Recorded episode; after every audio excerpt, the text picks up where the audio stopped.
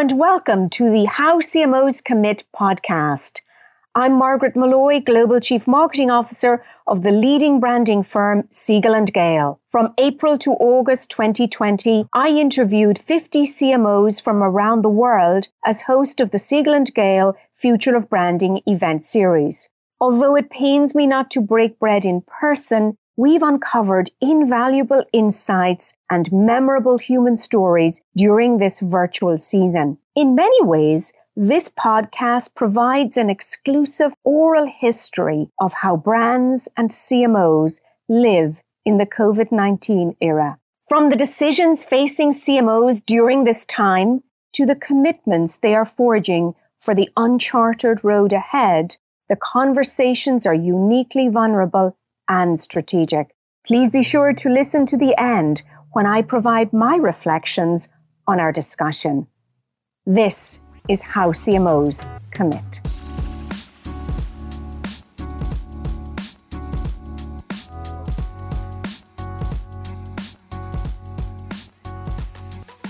Hello and welcome to Siegel and Gale Future of Branding Virtual Roundtable, a series modeled on our signature CMO roundtables. Every fortnight, we meet five CMOs and learn how they are leading their brands in the COVID era and beyond. I'm your host, Margaret Molloy, CMO of Siegel Gale. Siegel Gale is a preeminent brand strategy, design, and experience firm. In our 51st year, we have the privilege of working with many of the world's leading brands It pains us not to be able to break bread with you today in person. But we are thrilled to welcome so many marketing leaders from across the globe. Okay, so now let's meet our panel. As ever, I'm joined by five CMOs from brands who are distinguishing themselves in the response to the crisis. Here's how it's going to work. I have some prepared questions. I'm going to invite the five CMOs to come and share with us their city and leadership trait. And then in turn, I'm going to go to each of the five and have a more detailed discussion.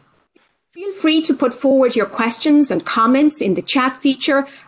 I'll do my best to get to them either today or through the course of the series. First up, James Humphreys, CMO Quest Diagnostic, the leading test operator in the world.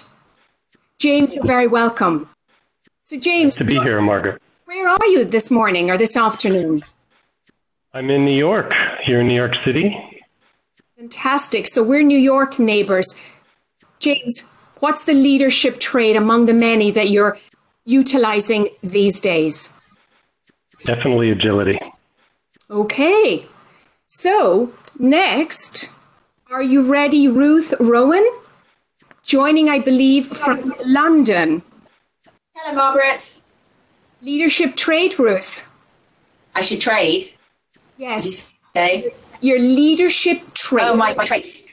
I thought I was going to, I should trade jobs with James. Um, so I think it's communication and communication two ways, really. I think more so now than ever, it's so important we're listening. Thank you. So, Tariq, CMO Petco, leading pet re- retailer, 1,500 stores across the United States, Mexico, and Puerto Rico. Pet parents were all keen to hear what is that leadership trait that you are employing.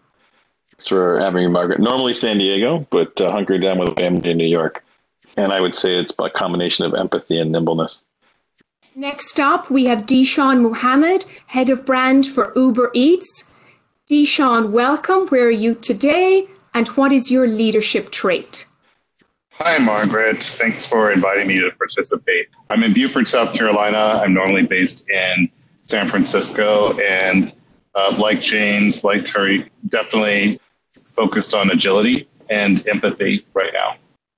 And our final CMO is Kieran Hannon, the Chief Marketing Officer of OpenPath an access control system, SaaS company, major disruptor, and leading marketing for a hot startup with 70 people. Kieran, where are you today I'm in lovely Los Angeles. So if you're ever going to be in kind of quote unquote lockdown, Los Angeles is not a bad place to be. so hello, everybody, and good day to you. Thank you for having me. Um, I think of the leadership trait uh, from being on production sets quite a bit as the runner, right? The gopher. You're kind of behind the scenes helping everyone. If they need a little nudge along, you're there to help them. They need something done, you step in to help them. So I think of it as you're like that, that gopher, the runner. You get it done, you help them out. You're all in it together. So, Kieran, I detect an accent. Well, I'm only here just to help translate for you, Margaret. I'm slightly longer in the United States than you are. And so, yeah, from Dublin. Uh, lovely to be on this, uh, the Irish led chat here. Wonderful. Well, that's why I have got, I've got my Barry's Gold tea. Well, that's why I put you last in the lineup. It was to show that I was not exhibiting any preferences. Marvelous. Thank you, folks, for sharing that. So, James, Let's chat some more about Quest Diagnostic. Certainly, on the forefront of this pandemic, your response, in terms even of your CEO participation in the White House, tell us about the impact it's had on your business and perhaps share one or two of your signature responses that have defined Quest Diagnostic in this time. Yeah, it's been really, really interesting to um, I'd say, you know, this all happened so fast. We sort of woke up in the middle of what really turned into a, a hornet's nest of information and activity, people searching for, for answers. And that spotlight really shifted to, to Quest, I think, early in the cycle. As you said, our CEO being on the front uh, lawn of the White House and speaking to media, it's not an everyday occurrence. I think in terms of response, you know, at the end of February, the FDA allowed testing to expand to commercial laboratories and individual hospital labs across the country. And what would normally take three to six months for us to bring a new test to market, we did in seven days. It was an extraordinary accomplishment of our research and development team and all of our colleagues to enable that response. I'd say as a marketing team, we're also, you know, and all of us on this call are not set up for a once in a century pandemic. And so agility was the word that I used before. And I think being able to take specialized marketers who focus every day on a certain customer, a certain type of product offering, and move them around and have them help with this response effort has been critically important to all of us being able to be successful. And I've been super proud of, of what the team has done and what Quest has done in the last two months. James, Give us a sense for scale. How many tests are you conducting now, and what's the trajectory, particularly in the United States, where that's a top question for so many of us? Yeah, so we have two different tests that we have available. Uh, one is what we call the molecular test, and that test we have in more than two dozen sites around the country where we're able to perform more than 50,000 of those a day. That's the test which determines whether you have an active infection. Now, in the last two weeks, we've also launched what we call the antibody test.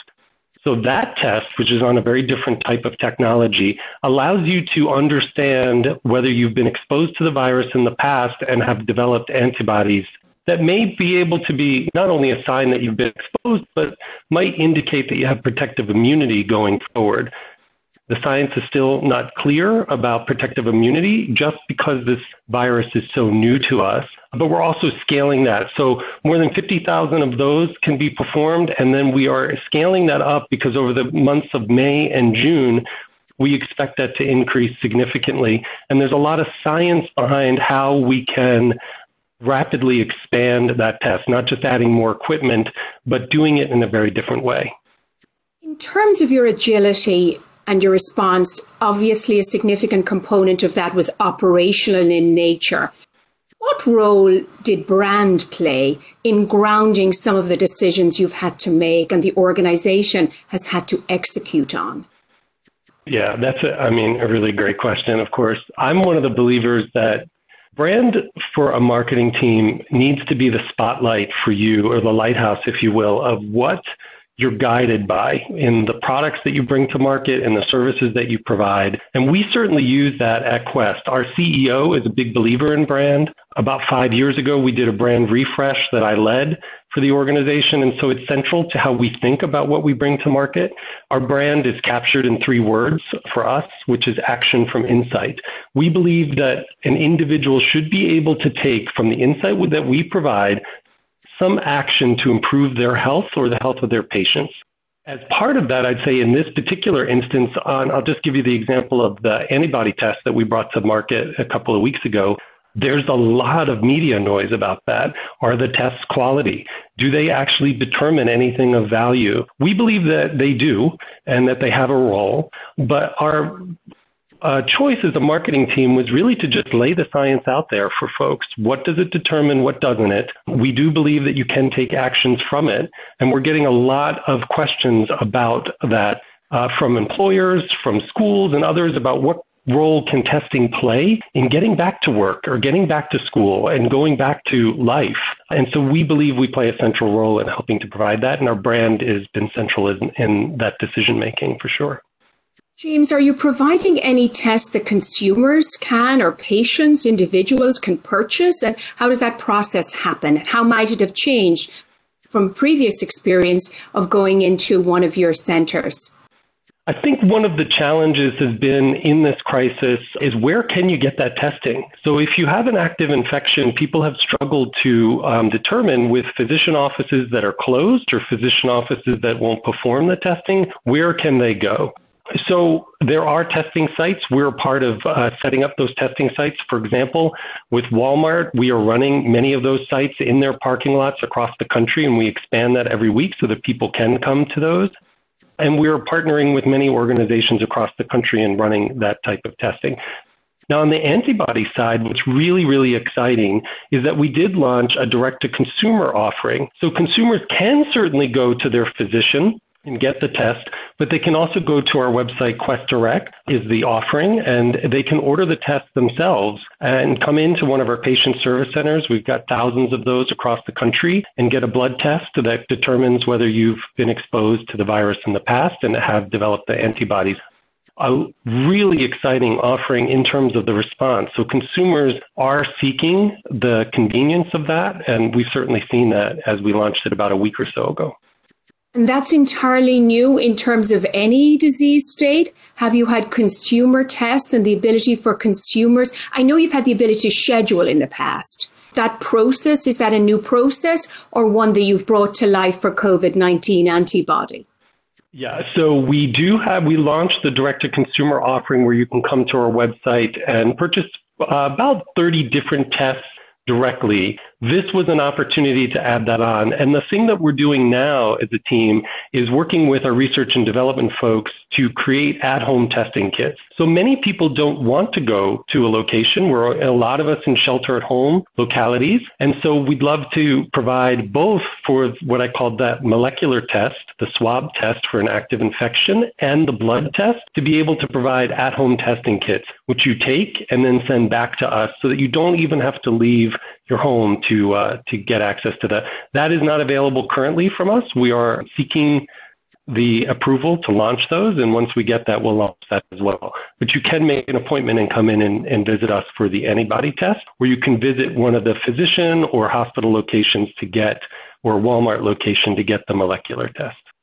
James, in listening to you, it strikes me you must have tremendous data you're accumulating and potentially anonymizing are you sharing that with CDC or other authorities? And what has been your collaboration? Has it intensified? Has it changed with public bodies and other entities? Yeah, absolutely. So we're involved certainly in a lot of studies. Our research and development team are involved in a number of studies. We are reporting back to public authorities where um, necessary in order for population health statistics, for sure. We're providing that. That's very important to us that we're partnering there. I'd also say on the marketing side, just in terms of public response, one of the things early on was the very disparate set of information that was out there and conflicting information. And as marketers, how can we get our voice out to clarify truth from, you know, fact from fiction? you know, occurred to us very early in the cycle that the traditional marketing channels that you use to communicate aren't the ones that are as effective anymore. And I remember in a meeting a few weeks ago, I said people are not looking to traditional channels; they are going to their their government. They're looking at Andrew Cuomo, or uh, Governor Cuomo, rather, and what he's saying every day. And so for us, our government relations team partnering with marketing and getting the messages to public health authorities about testing capacity and what's available and how the kind of messaging that we have to send to the public, being able to partner with uh, public health entities has been an important part of that process. Tremendous, fascinating story. Looking forward to following that for sure, James. Okay, Tariq, we talk about pets. Why not? Right. So vitally important to so many of us as a source of comfort in these challenging times. Seems that Petco is the retailer, pharmacy, doctor, grooming salon, even for so many pets. An essential service, no doubt. So tell us about that. Tell us about the changes you've had to navigate and how you've prioritized the very many brand opportunities it has presented. Thanks, Margaret. And you know, the first one is one might think essential. We, we initially weren't as essential as uh, as you might think as these were rolling out. And as many of you know, your these decisions are being made not at a national level or federal level, but quite often at a state and even sometimes at a county level. Um, and so initially, for us, we, we were not deemed essential in certain uh, early closed states.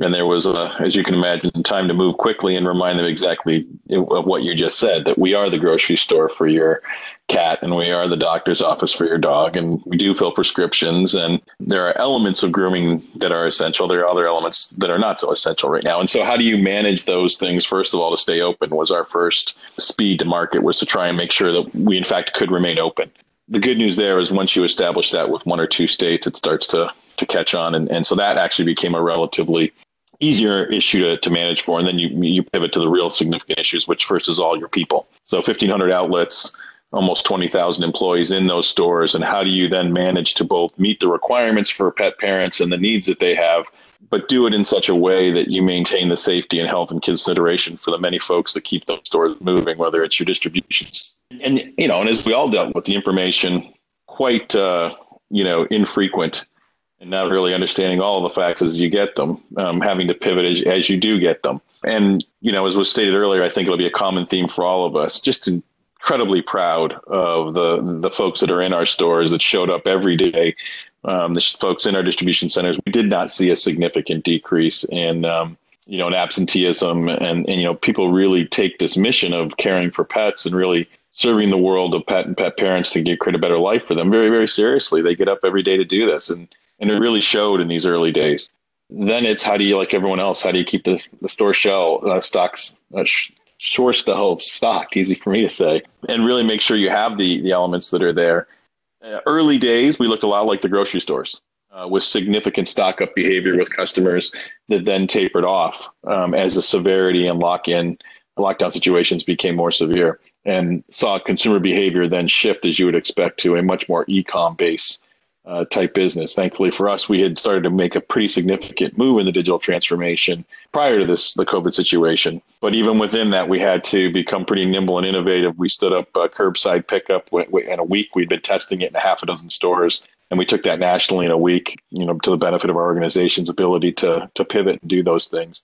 And so, yeah, thankfully, compared to a lot of my retail colleagues who face just doors shuttering and trying to figure out what the avenue uh, back is when the when the country reopens, uh, we came from a place of grateful and uh, very supportive in terms of being able to remain open, support pet parents, and then figure out how to navigate that uh, in, in, a way that was both meeting the needs of those partner uh, parents, but also really taking care of our partners in doing so.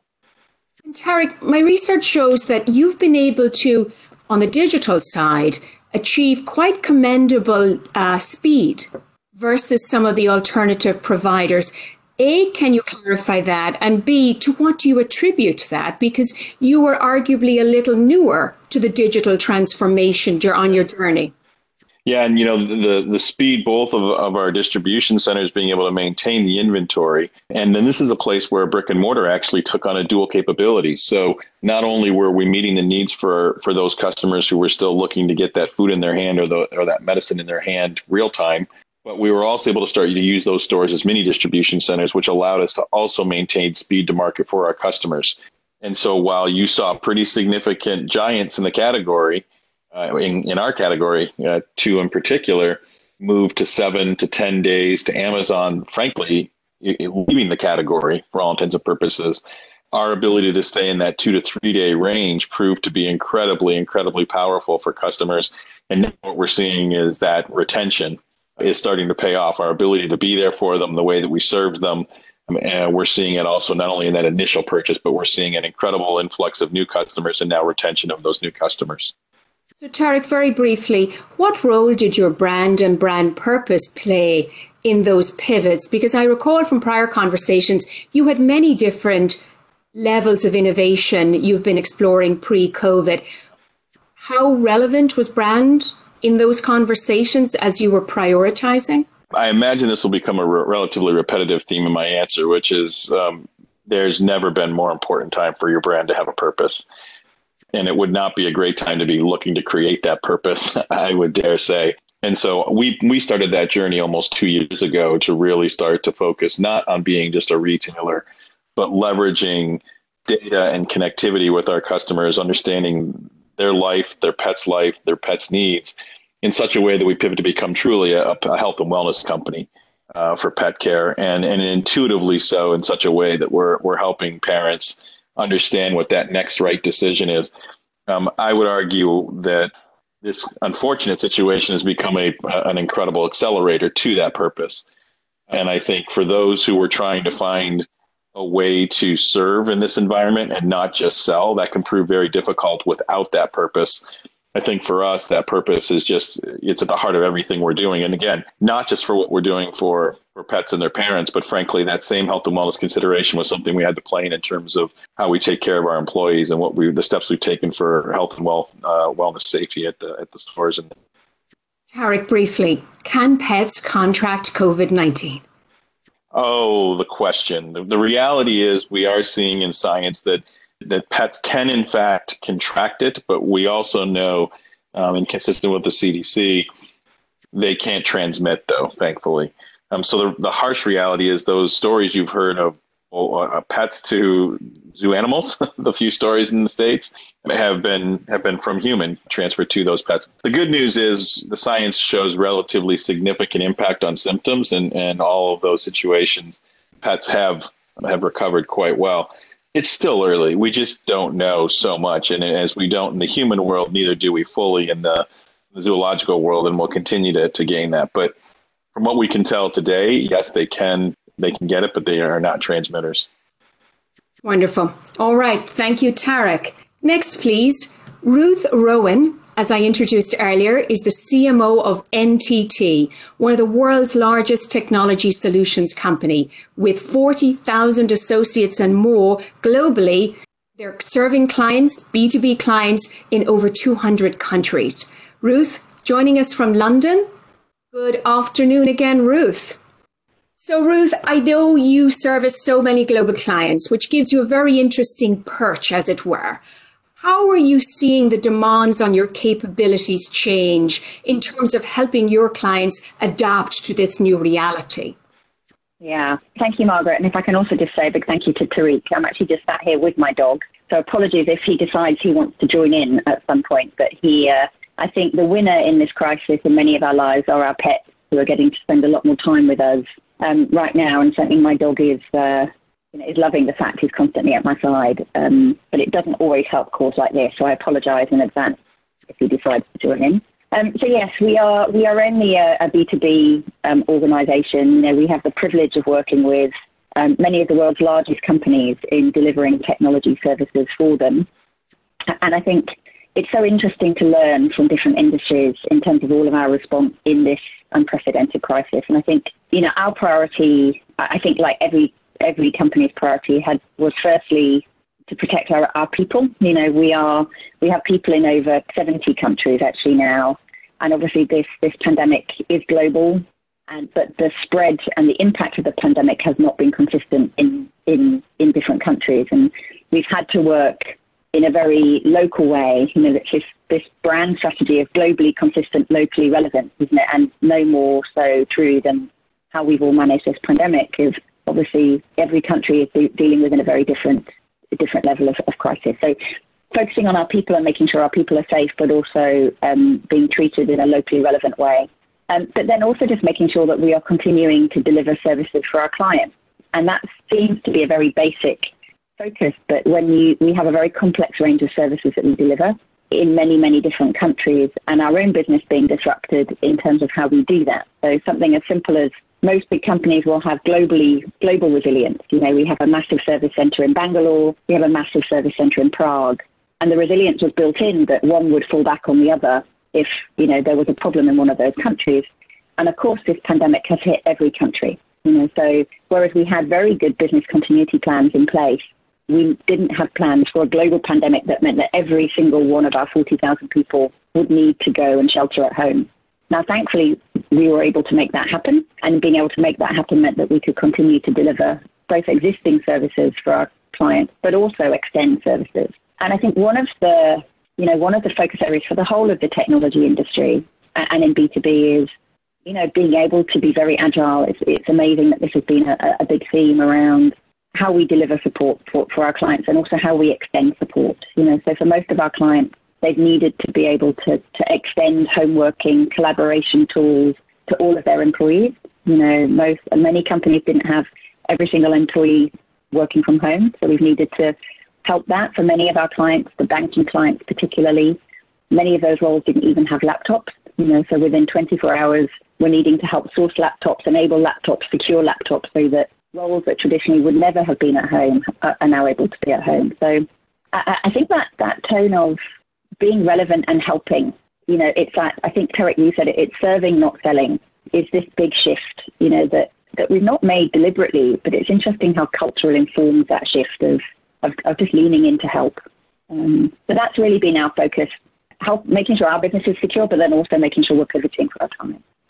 So, Ruth, my sense is that you may have some visibility into frankly, the cybersecurity issues. You touched on enabling your clients to work from home and the technology implications of that. Any data, any early signals around what we're seeing in terms of cybersecurity? Yes, we do. So we actually have a very big cybersecurity practice um, in NTT. We see about 40% of the world's internet traffic that actually goes across NTT's network. And with everything else we do, we're also one of the biggest, the world's biggest telco operators. And we have seen, sadly, you know, about a 30% uptick cybersecurity threat as a result of COVID, you know, so COVID related uh, attempts. And amazingly, we're also seeing a, a significant increase in the amount of cybersecurity attacks on healthcare providers and hospitals, which is just you know, I think for, for all of us on this call, just difficult to believe and understand. But unfortunately, threat actors are opportunistic, you know, and at the moment there's a, a huge opportunity to, you know, as the world moves into the digital space, as we all increasingly are buying essential provisions, you know, online rather than in, in stores, and increasingly, you know, needing to lean very heavily on our healthcare providers, there is a significant shift that way. And, you know, from a brand perspective, again, when you think we're trying to be serving, not selling, I love that language, Tariq. We've also had to lean into that. You know, we do have some existing healthcare clients, but based on that experience, actually, what we've said is we'll extend all of that learning and experience into any healthcare um, company that needs help right now. You're seeing new patterns of behavior, potentially new habits. Do you have any perspective as to whether any of them will translate, or which in particular might translate post pandemic? That's a great question. I mean, I think I'm seeing a real shift in business behavior. You know, all of us are here, I guess, with our, our corporate roles or our organizational roles wanting to learn. And I see that across our whole industry right now. There's a real desire to lean into each other, to learn from each other, um, you know, one of the, the trends that we see in our business is, you know, previously very difficult to get hold of leaders in our client companies answering our emails within, you know, a couple of minutes. You know, they're, they're on the end of the phone. Um, people are really willing and wanting to learn right now and asking for help. You know, I think a lot of that corporate ego or bravado that we've had around, we know what we're doing, you know, I think is disappearing. And I think that's a healthy, healthy thing as we all look to, to, to learn from each other. I think that um, anecdote that there is no blueprint in any role for what we're dealing with right now. And hence the ability to learn from each other is so important. Great note to transition on. Thank you, Ruth. So, from learning in the global telecom sphere to dining, no less. Dishan Muhammad, leading brand at Uber Eats with um, presence in over 500 locations globally. Welcome again, Dishan. Hi, Margaret. So it's certainly been fun to watch your new product launches and your journey and your contributions in this period. What would you highlight most that's been most representative of Uber and Uber Eats in terms of your response? Well, the thing that is interesting about Uber, and I've worked in I've worked in data, I've worked in consumer packaged goods and technology, especially, is a very fast moving space. And what I've noticed is that when we first encountered the crisis, of course, every meeting started with the question first of, you know, how can we help? And that was always the, the first piece that went in. When we put out our global playbooks, we said the first question you need to ask yourself is, how can we help? And move very quickly to try and actually find those areas. And so for us on Uber Eats, the thing we have to think about the fact that even though you could call our service a marketplace, we tend to think of it as a community. And so each of those members of our community have different needs. And so we were working to try and identify most rapid ways we could actually respond to those needs in ways that were meaningful.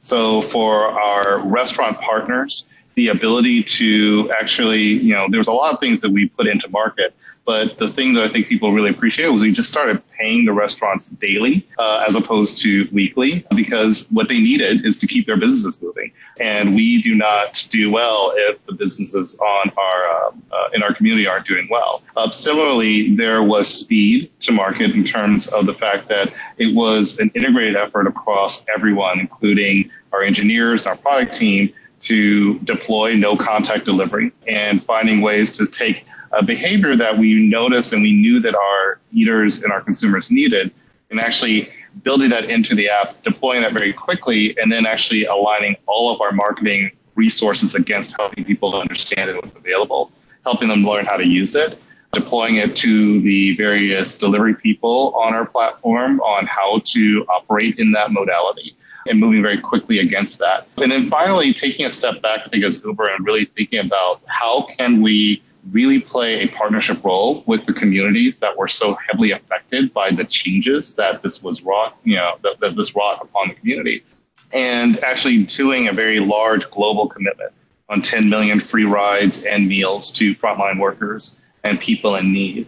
Um, and these are not simple things, they're not easy to do. And in fact, we are constantly, literally, I was in stand ups daily, uh, multiple times a day as we were figuring out how do we do this. But what was in, unique and interesting about the Uber way is that we were able to pull all these resources together from the organization and be thinking about those needs and actually find ways to put those into market very quickly. So, Deshawn, you've also launched quite quickly, or if you will, advanced the launch of a number of offerings. I was struck by the business delivery Uh, mm, yes. delivery offering, as well as the peer to peer offering that mm. you've provided. Could you briefly describe how you expedited those launches and the role of brand in adhering to making sure that your community, your entire ecosystem stays with the same brand experience that they've grown to expect from Uber? Sure. With those areas, we as an organization are constantly looking at, and I think it's very much built into the Uber DNA, of constantly figuring out what are new services, new ways that we can provide value to the communities in which we operate. And so we had already been doing a lot of experimentation in those areas. We already had been building uh, business plans, strategies. We've been testing and tweaking. And I think it was no surprise that once we saw that there was a need as a marketing and I think as a business organization, we've shifted to we always listen to what's happening with our customers and the needs, but we actually shifted to much more aggressive and really opened our ears uh, to the point that we uh, had ongoing uh, conversations with uh, our community members to help understand what those needs were and very quickly saying, okay, based off of what we're hearing, here's something we're working on here, here's something we're working on over in this other place, and bringing those things together and deploying them very quickly. And so I think that what that speaks to the fact is that Uber is a business and a brand about movement. And it's not just about moving people and things, it is actually just moving and thinking about different ways and reimagining the ways that we can move in order to improve how the world is operating and unlocking those opportunities. So we actually were able to take a lot of our brand values and the way that we just operate as an organization and being able to move against that. And luckily, we had very solid leadership that was very single minded in terms of what we were trying to accomplish. And always, again, asking that question how can we help? Uh, and making sure that we were able to deploy those things that we'd already been working on and tweak and tool them to put them into market quickly in ways that made sense. Thank you, Deshawn. So from contactless delivery to contactless building entry. Kieran Hannon, back to us, please, from Open Path. So, Kieran, lots of pressures you're navigating investor pressures, product evolution. What have you prioritized in terms of your response to COVID 19? Strikes me that similarly, your services access to buildings, provision of that capability to landlords, you're a SaaS based company, must also give you access to tremendous data vis a vis compliance. So lots there. Tell us what you want to unpack. As a, a brand who is about convenience and security, helping people access the building, getting rid of the key card, all you need is to have your uh, the app on the phone doesn't need to be open uh, we're really about frictionless access, right? In you go, don't have to worry about your day. That has now upended the world because it's not just getting in the door and on your way, it's getting in the door safely, knowing that the environment is safe and you're able to do what you need to do with, with peace of mind. So, as the country started to react to this pandemic, obviously companies started to comply with work from home uh, directives. We were able to see on an anonymized and aggregated basis uh, the change in behavior at the workplace, less people entering the workplace. So we created this social distancing index to help understand the effect of that change. And it's on our resources tab on openpath.com. What we're able to see the behavior in change at the state level uh, between the various states uh, and how they're enacting stay at home and the impact of that and how quickly workplace entry declined. Certain states reacted more quickly than others. Some states uh, actually never really enacted a work from home, and that's pretty apparent in that data. For example, Nebraska never really went below 100%. Everyone was continuing to work in Nebraska uh, throughout this uh, uh, pandemic, whereas in other states, for instance, Georgia, never really got below 60%. Uh, so it meant 60% of people were continuing to work as before. Whereas conversely, states like California got down the very low 20% range. So that's a great way to understand the impact of something from a data standpoint. And now, conversely, as we start to contemplate and look at return to work, we will be able to share how that is going and what states are actually moving more quickly down that path. So that's at the state level. We also have that data by sector type. And what I mean by that is by nature of the workplace, whether it is a commercial uh, building, uh, commercial real estate building, whether it's a tenant in that building, whether it is a retailer, a, uh, a school, a place of worship, and gyms. So, quite quickly, actually, in week two of the pandemic, national pandemic response, we saw an uptick in attendance at places of worship. People were actually going there for solace and so forth. And then pretty quickly, it was rapidly understood that that's probably not a good thing to be doing. And then that rapidly declined as well. Workplace uh, attendance at places of worship went down. So again, understanding behavior and so forth was something that we were able to look at the data, translate into insights, create an index, and be able to track that index.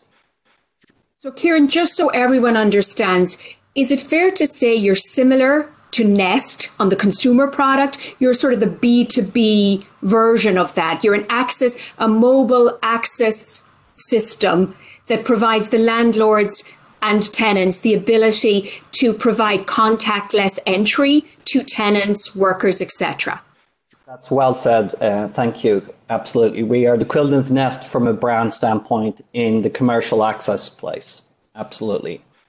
So you get rid of your key cards. No need to carry that key card. You never have to lose it again. Uh, you, you, never lose your phone, but you always lose your key card. And this is one less uh, thing to worry about. And interesting enough, on that point, we uh, had to rapidly pivot as a brand because we were featuring this touch capability with our uh, solution where you could keep your phone in your pocket. The app didn't need to be opened. And then you, when you walked up to the door, the reader outside the door, you know, that black panel that you would see that you would put your card on, you could wave your hand right on top of that uh, reader, and then the door would unlock. You would never have to pull out your phone. And so uh, that was about a couple of millimeters. Your hand would be in front of the reader. And we felt that that was a little too close now. People would not want to be in anywhere within the vicinity of the reader to you know be touching millimeters away. So the team very quickly, the engineering team very quickly uh, worked on some firmware updates. It's been in beta for two weeks, and we're now releasing it over the next week, where now your hand can be inches in front of the reader and you wave and in you go. Or conversely, you can open the app on the phone and lock the door with the app on your phone and in you go. So no touching whatsoever of the access control uh, solution. And then paired with an automatic door opener, there's tons of leading automatic door opener products out there. Allegion makes a couple of really, really good ones.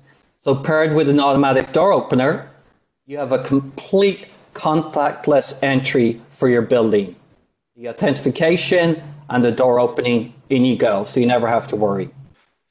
Marvelous. With some free consulting, Kieran, you might not want to use that touch word as one of the product names. We, we, we, that was the biggest pivot. This happened. We had to scrub every piece of documentation as soon as this happened. Our site, uh, all of our FAQs, our support docs, all of our collateral, that disappeared very quickly.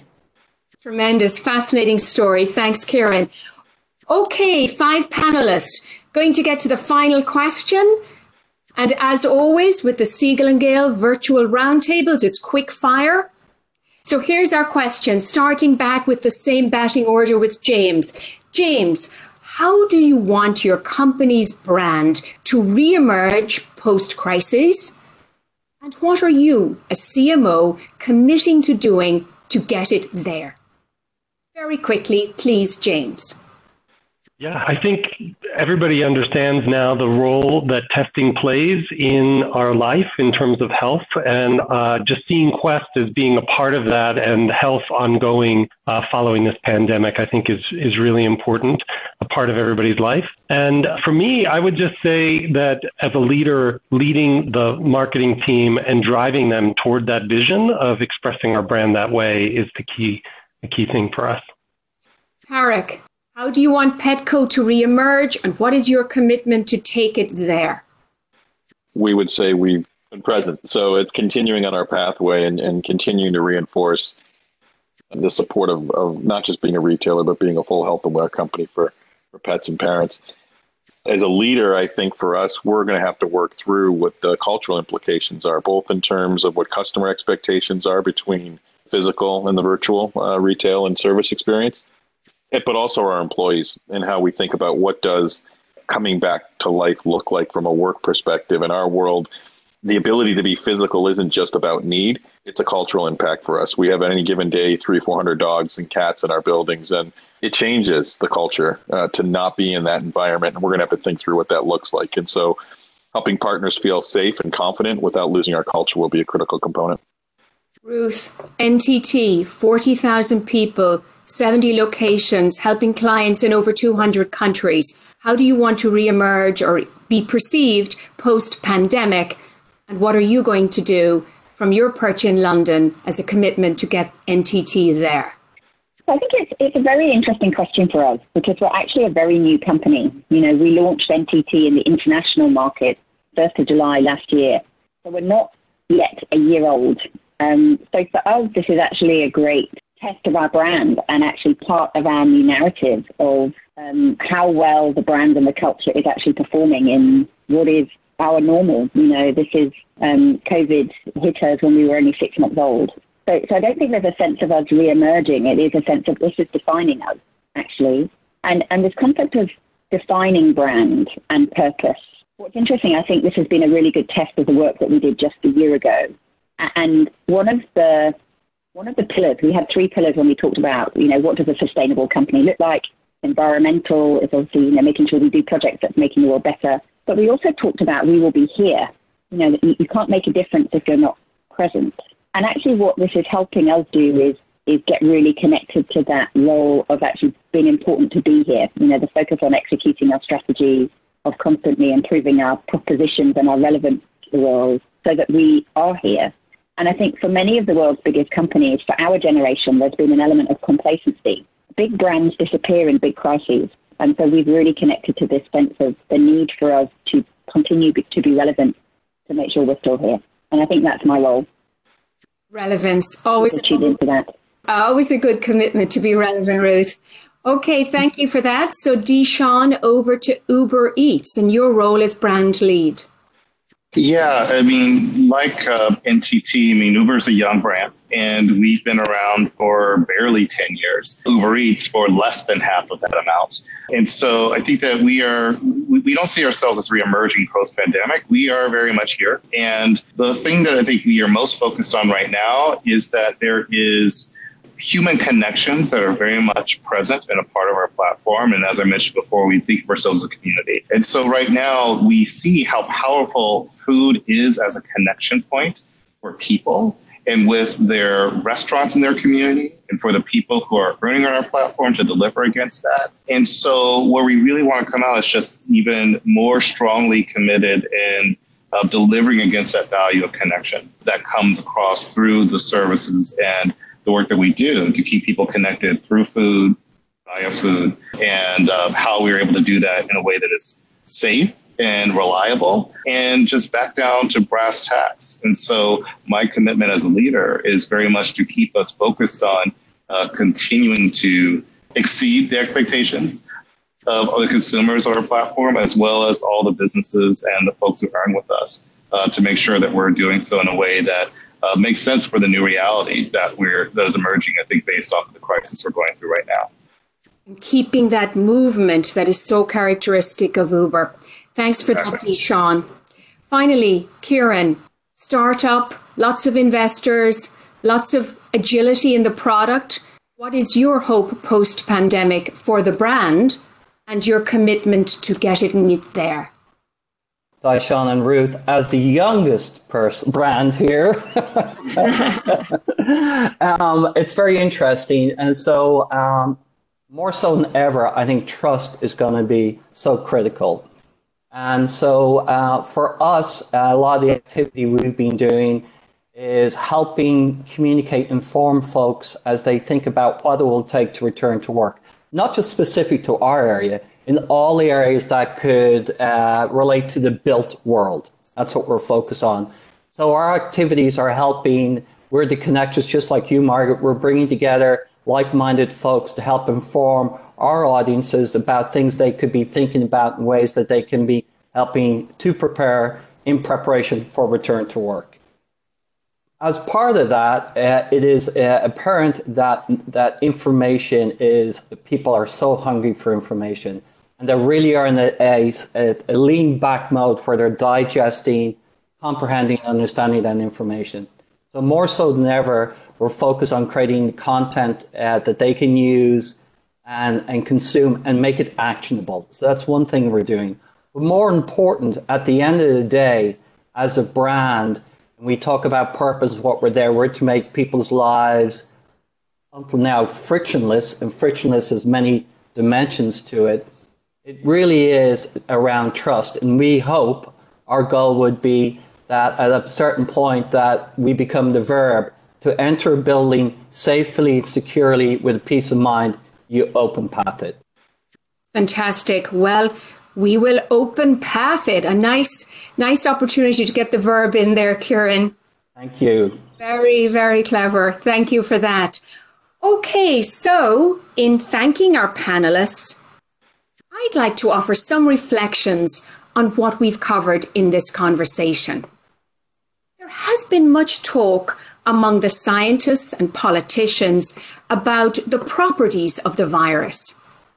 In listening to you this afternoon, I've identified three properties of COVID 19 as it pertains to brand leaders and brands. First property COVID 19, the great illuminator. COVID 19 has shone a light on leadership in every facet of our lives. How companies respond to this crisis will be something that will be remembered for decades to come. The decisions these CMOs as leaders are making are characterized by tremendous tension. Keeping the store open, security of employees, long term product development, near term product pivots, long term brand building, short term business imperatives. And I admire your leadership traits that you shared agility, curiosity, and more as mechanisms to bring your leadership to life. COVID 19 is also highlighting the importance and the real value of brand purpose. It's clear in listening to you that the organizations that truly are purposeful, organizations for which purpose is a reflection of their culture and a source of inspiration for their employees, are being revealed to possess dramatic agility and dauntless resolve. It's also clear that there is tremendous opportunity for brands to behave as active citizens in the community, whether it's supporting workers in need, providing data, or engaging in public private partnerships. It's clear that brands have a need and an opportunity to look beyond their direct constituents, but to be very intentional about all constituents. For the CMOs here, it is clear that the purpose you have, for you, purpose is a core operating principle. It's not merely a marketing artifact. It goes to the entire organization.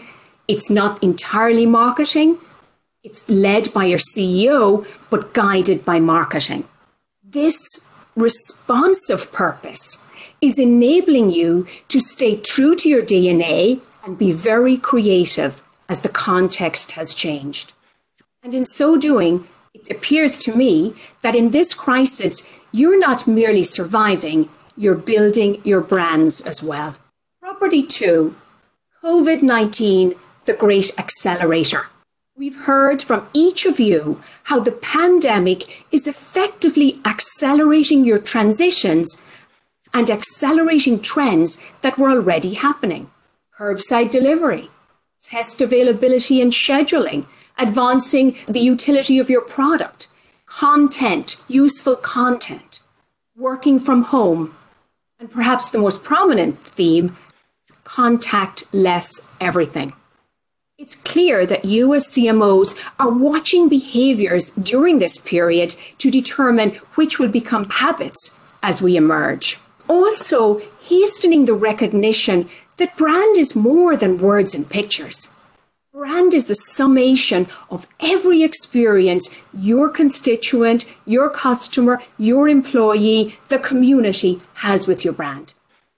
It is not entirely, as we mentioned, the purview of the marketing department. Rather, it is a set of expectations that all employees, store workers, test people, all colleagues are responsible for delivering. This pandemic is clearly speeding up the intersection of brand behavior, culture, and customer experience. Third property COVID 19, the great complexifier. People, our employees, our teams, our customers, are dislocated. They are anxious, be they pet parents, patients struggling to discern whether or not they have the disease state and waiting for a test result. They are all struggling to make decisions in uncertain times. This uncertainty is impairing their decision making. COVID 19 is a tax. It is imposing a tax on all of our decision making. And it's very apparent from this panel that all of the CMOs, whether B2B or B2C, are recognizing the opportunity presented to reduce the cognitive effort of employees, of customers, of the community to interact with their brand. Reciprocally, COVID 19 is lifting the veil on the importance of simplicity. And it is so enlightening to hear how expansively the CMOs are interpreting simplicity. Care about this topic so deeply at Siegel and Gale. Often, folks think of simplicity as being reductive or perhaps just being clear. But listening to you today, it's clear that there are many dimensions to simplicity clarity, being relevant, inspiring trust, transparency, being helpful, useful, easy to do business with, making people's lives easier. In the final analysis, I would offer that this is a great time to build brand equity for the brands that know and are attuned with how your customers and your employees are thinking and feeling. Ruth, Tariq, Kieran, Deshawn, James, thank you so very much for spending the hour with us and inspiring us and sharing your stories. We look forward to keeping an eye on you and watching your progress as you enact the commitments you've shared all of you on this call, we invite you back again on May 21st when we will visit with five more CMOs and learn how they are leading their brands in the COVID era and beyond. I would like to thank our production team led by Alison Carrion and Ashley Noonan. On behalf of everyone at Siegel and Gale, please know that across this physical distance that is setting us apart and also protecting us, we are committed to supporting the bonds and the shared joy of brand building that illuminates this community. Please let us know if there are any challenge you're encountering that we may be able to address. Once again, I'm Margaret Molloy, CMO of Siegel Gale. Thank you very much. Thank you for joining How CMOs Commit. You've heard the strategic insights and professional commitments of top brand builders from around the world. I hope you also enjoyed my reflections on how this conversation is relevant to all marketers. Subscribe to our podcast on Apple Podcast or your favorite podcast app. And please rate, review, and share this podcast. Until next time, this is how CMOs commit.